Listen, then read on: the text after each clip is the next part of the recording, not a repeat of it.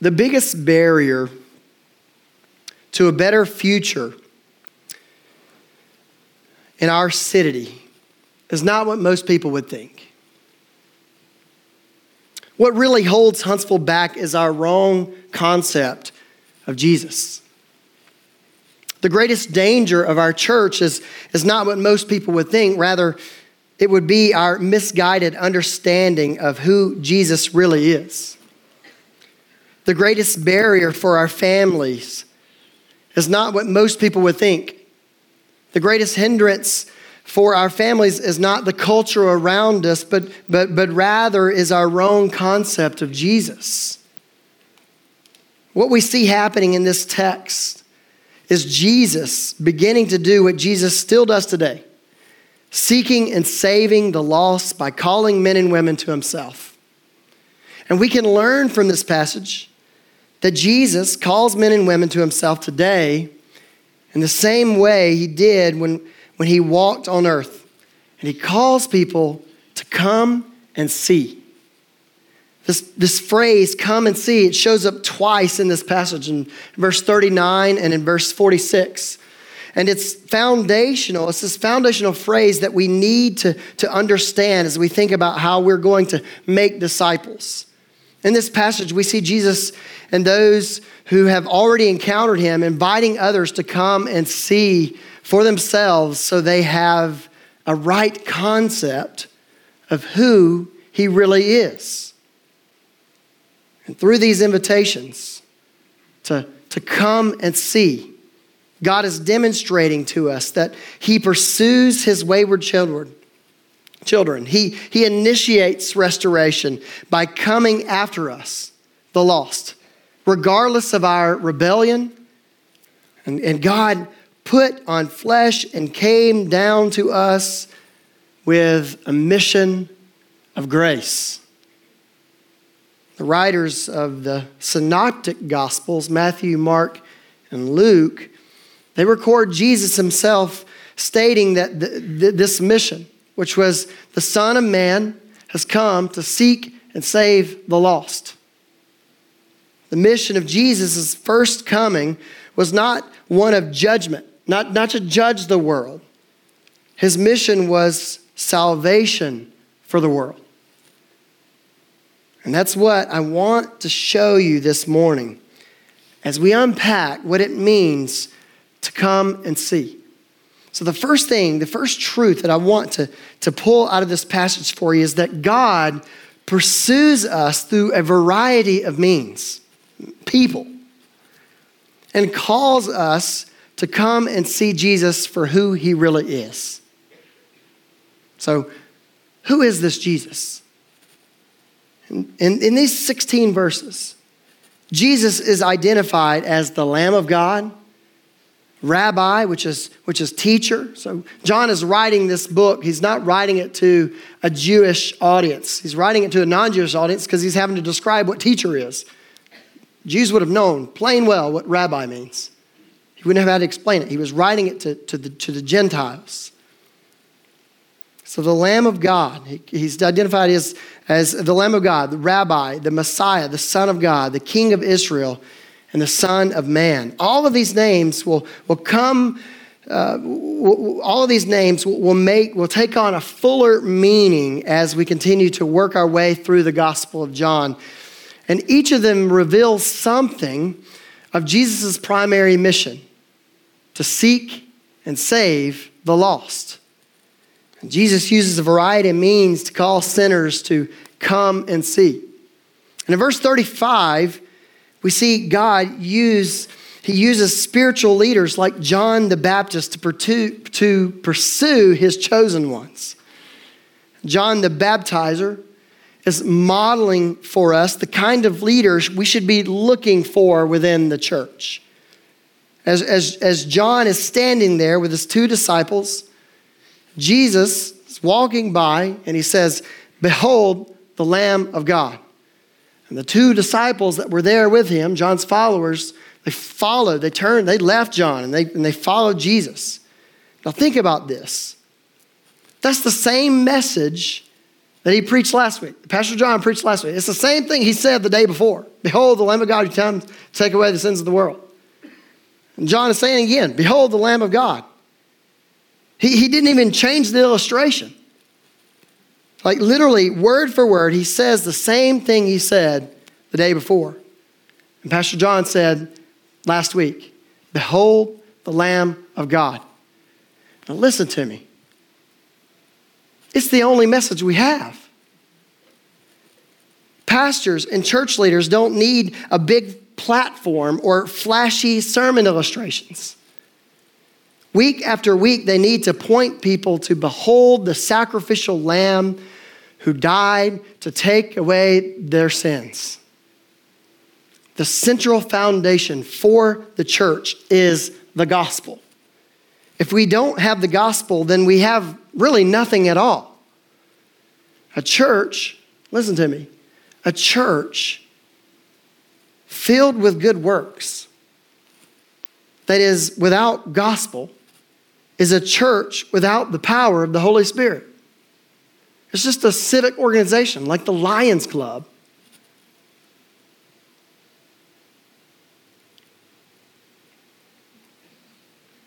We have one primary message Christ and Him crucified. Jesus was the goal of John the Baptist's ministry. So much so that when the time came and John pointed Jesus, saying, Behold the Lamb, his disciples didn't hesitate to follow Jesus. Why? Because they knew he was the only one who was able to take away their sins. John couldn't do it, but Jesus could. Remember the message that John has been preaching? Repent, repent and turn. The kingdom is here.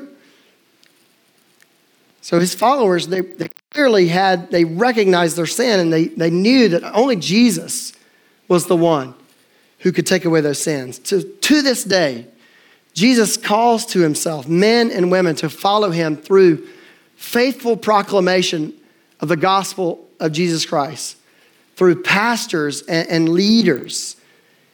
And that's not only, and that, that's not the only way he pursues us. He also pursues us, as we see in this passage, through our families. One of John's disciples who had followed Jesus was Andrew. And Jesus had encountered Andrew, um, had encouraged Andrew to follow him and to, and to stay with him to come and see, to come and see him for who he really was. and, and now Andrew, he can't keep what he has seen to himself. He can't keep it to himself. He, he wants to share what he's encountered. And I love this. Verse 41 what does Andrew do? He's like, man, I, I have to go tell my brother. I have to go tell Simon about this. So Andrew, he runs to tell the man we know as Peter. And as I thought about this passionate brother to brother invitation to, to come and see, it, it really stirred up my affections in some pretty keen ways towards the Lord. How awesome that God uses family members to call each other to himself. Andrew says, he, he's saying, hey, we found the Messiah. We found him. And then he brings Simon to Jesus. What we're seeing in this situation, Simon coming to Jesus because of the faithfulness of a family member, his brother Andrew, calling him to come and see. Your best and most frequent opportunities to share Christ will happen in your own home with your family members. As you faithfully and continually call your spouse, your children, your siblings, and even your, your own parents to, to come and encounter Jesus, you are establishing a household that is continually learning what it means to behold the Lamb. And this doesn't mean your family will be perfect because we both know, everyone knows, there, there is no such thing. There are no perfect homes.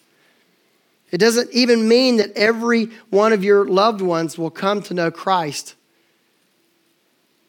But it does mean that if you have encountered Christ, your love for him will spill over into every part of your family life.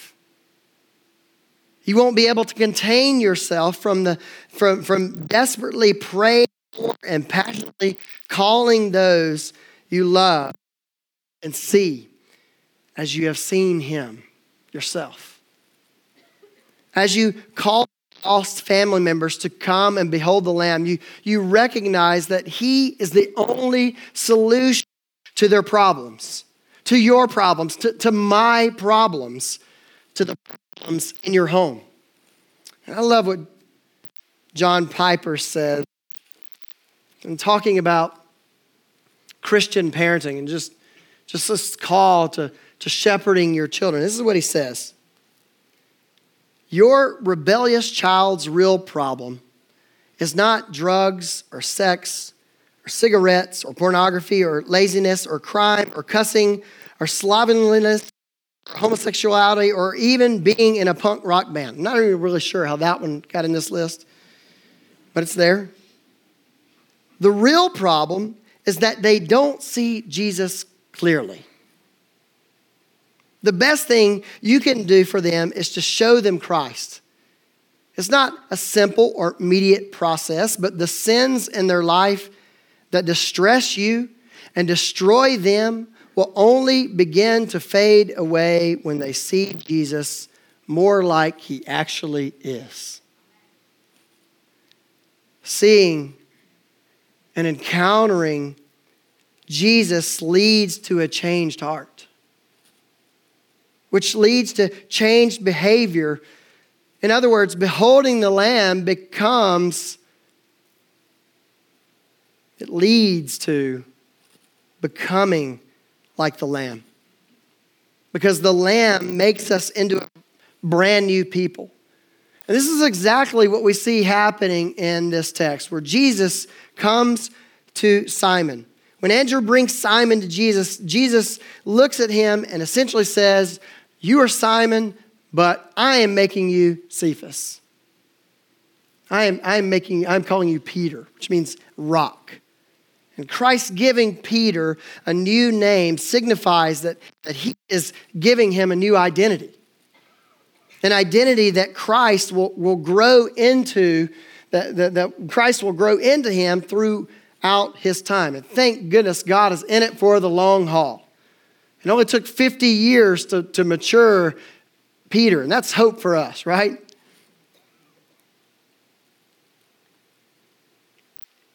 Jesus does the same for us. He gives us a new identity as those who are in Christ.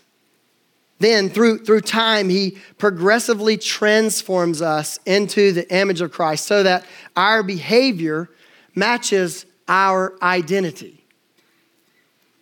So, we've seen Christ calling the lost to come and see through gospel centered leaders and through family members. And now we're going to see in this passage how, how Christ calls the lost to himself through, through, through friends. Through friends. In verse 43, we read that Philip has found, was found and, and called by Christ himself. So Christ meets him, says, Come, follow me.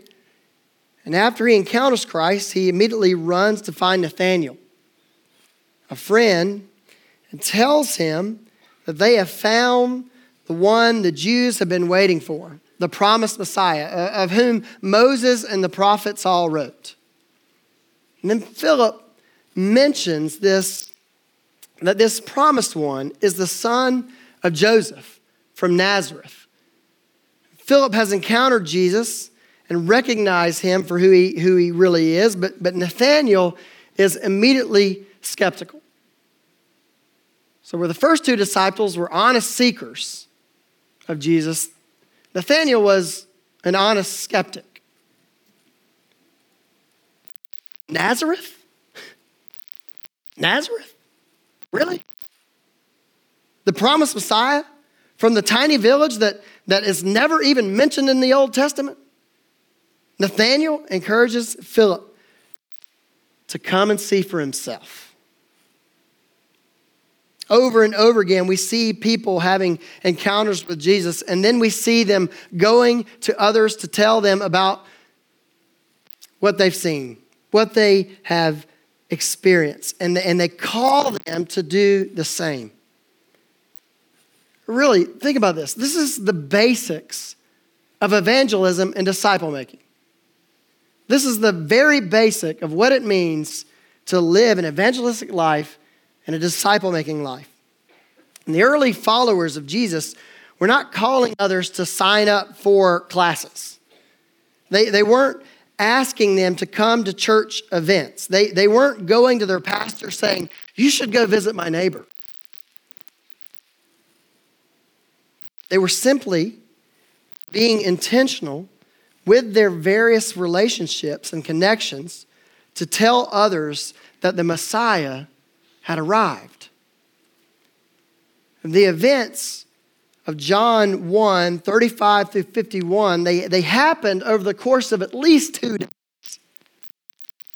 And during this time, the, these new followers of Christ, they intersected with one another in the normal rhythms of daily life.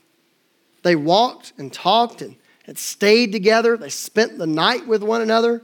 They had meals together. They encountered Christ together. And just by way of application, these are some good evangelistic and disciple making methods for us to follow. I love Tim Chester. He's a, he's a church planter from England who's written extensively about building gospel and what this looks like. He's got a book called A Meal with Jesus, and I think I've got some copies. If not back there in my office, I, would love to give you one if you're interested. He basically takes the book of Luke and he unpacks every evangelistic and disciple making opportunity that he has.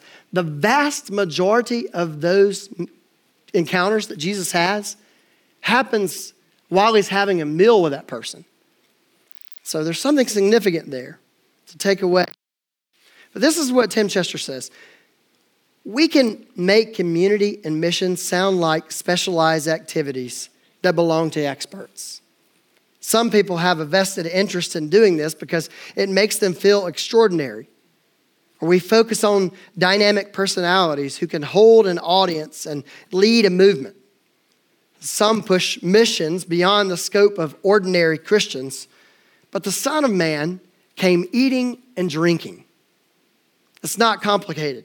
True, it's not always easy. It involves people invading your space or going to places where you don't feel comfortable. But it's not complicated. If you share a meal three or four times a week and you have a passion for Jesus, then you will be building up Christian community and reaching out in mission. Bottom line is, and I am a firm believer that evangelism, disciple making, happens best. I didn't say it was the only way. Happens best, though, in the context of relationships, and the normal rhythms of life. Now let's go back to Nathanael's encounter with Christ and see what happens. Nathanael goes to find Jesus to see for himself if he truly is the promised one that Philip had claimed that he is. And Jesus, aware of Nathanael's skeptic, skeptic, skepticism, calls out to him before he even gets there, revealing to him that he, that, that he already knew, he already knows who Nathanael is by acknowledging him, acknowledging him as a man in whom there is no deceit. Jesus goes on to verify his identity as the Messiah through his supernatural knowledge to Nathanael being under the fig tree before Philip even called him. And so, naturally, Nathanael is amazed by Jesus' knowledge and affirms that he is, in fact, the Messiah. And Jesus says to him, in effect, Buddy, you, you hadn't seen nothing yet. And then he makes this statement. This is what I want us to home in on the remainder of our time this morning. He makes this statement, verse 51. It's really significant. Verse 51. And he said to him, Truly, truly, I say to you, you will see heaven open and the angels of God ascending and descending on the Son of Man. What on earth does he mean here? Well, this leads us to my final point. So, two points this morning, okay? Through the gospel, Jesus meets us where we are, despite our rebellion, and gives us access to God. Now, of all the amazing things that can be said about this passage, about who Jesus is, here's the one thing we do not want to miss. Every other reference about the Lord in this passage has been made, about, has been made from someone else. However, this reference is from Jesus himself. Let's break this statement down um, about Jesus, about, about himself, phrase by phrase. And we'll divide it into, into three parts, okay? First, the Lord said, Truly, truly, I say to you. 25 times in John's gospel, the Lord uses this phrase, Truly, truly, I say to you. Jesus loves saying it. And in John's text, it, this, this isn't a Greek word, it's a Hebrew word and it's the same word of which uh, we get the word amen from. It's the exact same word. In the Old Testament, people said amen or, or truly after a declaration, after a declaration to affirm it as certain or worthy of full acceptance. It's really used in the exact same way we use it today, right? Pastor says something you agree with. What do you say? And all God's people said, all right. Now, Jesus changed it around. He's using this expression before a declaration. Before the declaration he's about to make, he's using this expression. Truly, truly, I say to you, He's claiming that, that what he's about to say to you is worthy of full acceptance and utterly certain. He is demanding that we take him seriously. He's saying that we don't need to filter out any statement that's about to come. So, what does he truly, truly have to say to us? He first says, You will see heaven opened.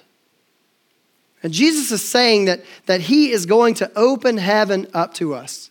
He's going to give us access, get us access into heaven, which is access into the presence of God. The God sin has separated us from. Jesus is saying, Is heaven open to you and me? Now, now when we when he says you there, okay? When he says you there, and the and the and the you will see heaven open, he's obviously speaking to Nathanael. But there's something interesting here. Okay? There's something really interesting here. The you in the English language can have a singular and a plural form, right? I could say, you go get up. Or I can say, all of you, right? You and here, go, go get up and go do something, right? In English, you can have singular and plural form. However, in the Greek, there is no like context that you read into. There are explicit there are explicit tenses that tell you whether it's singular or plural form.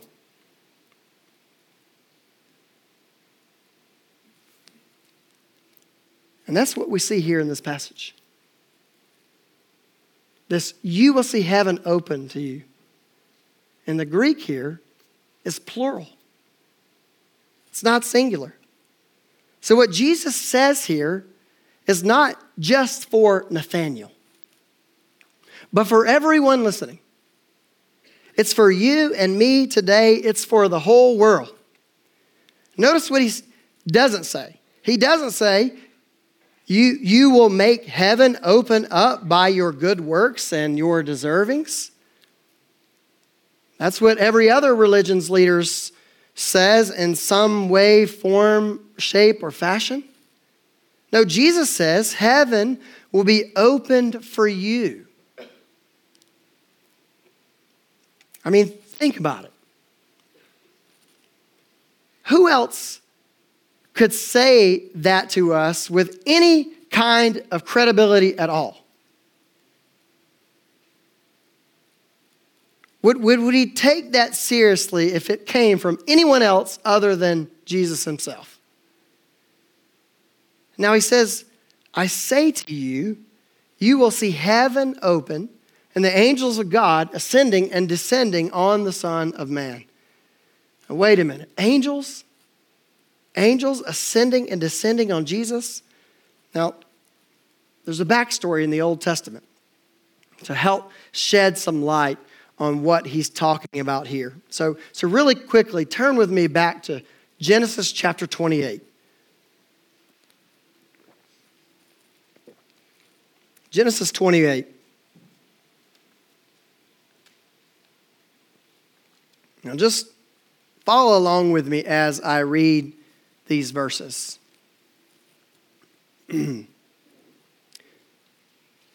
Jacob left Beersheba and went to Haran. And he came to a certain place and stayed there that night because the sun had set. Taking one of the stones of the place, he put it under his head and laid down in that place to sleep. So he's in a dark place it is not comfortable. It is not a, a home. He, he's not at home snuggled up in his bed. He's lonely. He's in a strange place and he's never been, that he's never been. And the best thing he can do is to drag over a rock for a pillow. Some of us are in that kind of place of darkness and discomfort. I'm certain of it. Verse 12. And he dreamed, and behold, there was a ladder set up on the earth. And the top of it reached to heaven, and behold, the angels of God were ascending and descending on it. And behold, the Lord stood above it and said, I am the Lord, the God of Abraham your father, and the God of Isaac. The land in which you lie, I will give you and your offspring. Your offspring shall be like the dust of the earth, and you shall spread abroad to the west and to the east and to the north and to the south. And in you and in your offspring shall all the families of the earth be blessed. Behold, I am with you and will keep you wherever you go, and will bring you back to this land for I will not leave you until I have done what I have promised you. Then Jacob awoke from his sleep and said, Surely the Lord is in this place. And did not know, and I did not know it. And he was afraid and said, How awesome is this place! This is none other than the house of God, and this is the gate of heaven. Here's the main thing you need to know about Jacob Jacob, his name, his Hebrew names, his Hebrew name means he cheats. That's literally what his name means. It means he, he cheats, he's a deceiver. And he, and he lives up to this name. He, he cheated his brother, he, he cheated his father, he was deceitful, he was dishonest. And why? Because Jacob had so much contempt for God and so little confidence in God and so much confidence in himself. Looking out for himself was his number one priority in life. Uh, I mean, he's so much like us. I mean, really. You see, despite all that rebellion and selfishness, God had made a promise to bless him. And God purposed to make Jacob a blessing to the whole world, despite Jacob's deceit and selfishness. Now, here's this man. He's in trouble. Nothing about Jacob has changed, absolutely nothing. And God comes and meets him in a new and different way. Now, Jacob wasn't seeking after God, he was taken by surprise. What was God saying to Jacob by this dream he gave him? God was communicating his grace to an undeserved man, even a sleeping man. But God is very awake and very involved and very active.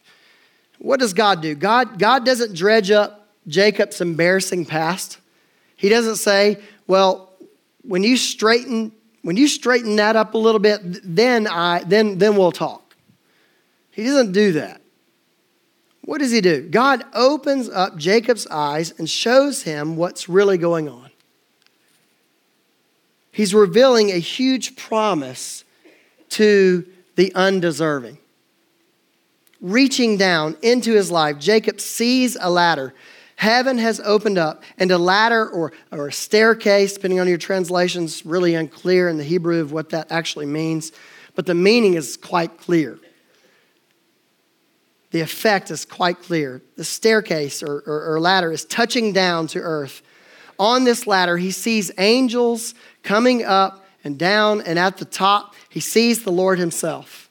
And above all else, pouring down blessing and promises on Jacob's sorry life. And in John 1, verse 51, Jesus is saying, I am the ladder. I am the ladder. And I am for you, raining down blessing and promises on our sorry lives. And Jacob starts feeling in his heart what, what many of us are feeling in our hearts right now.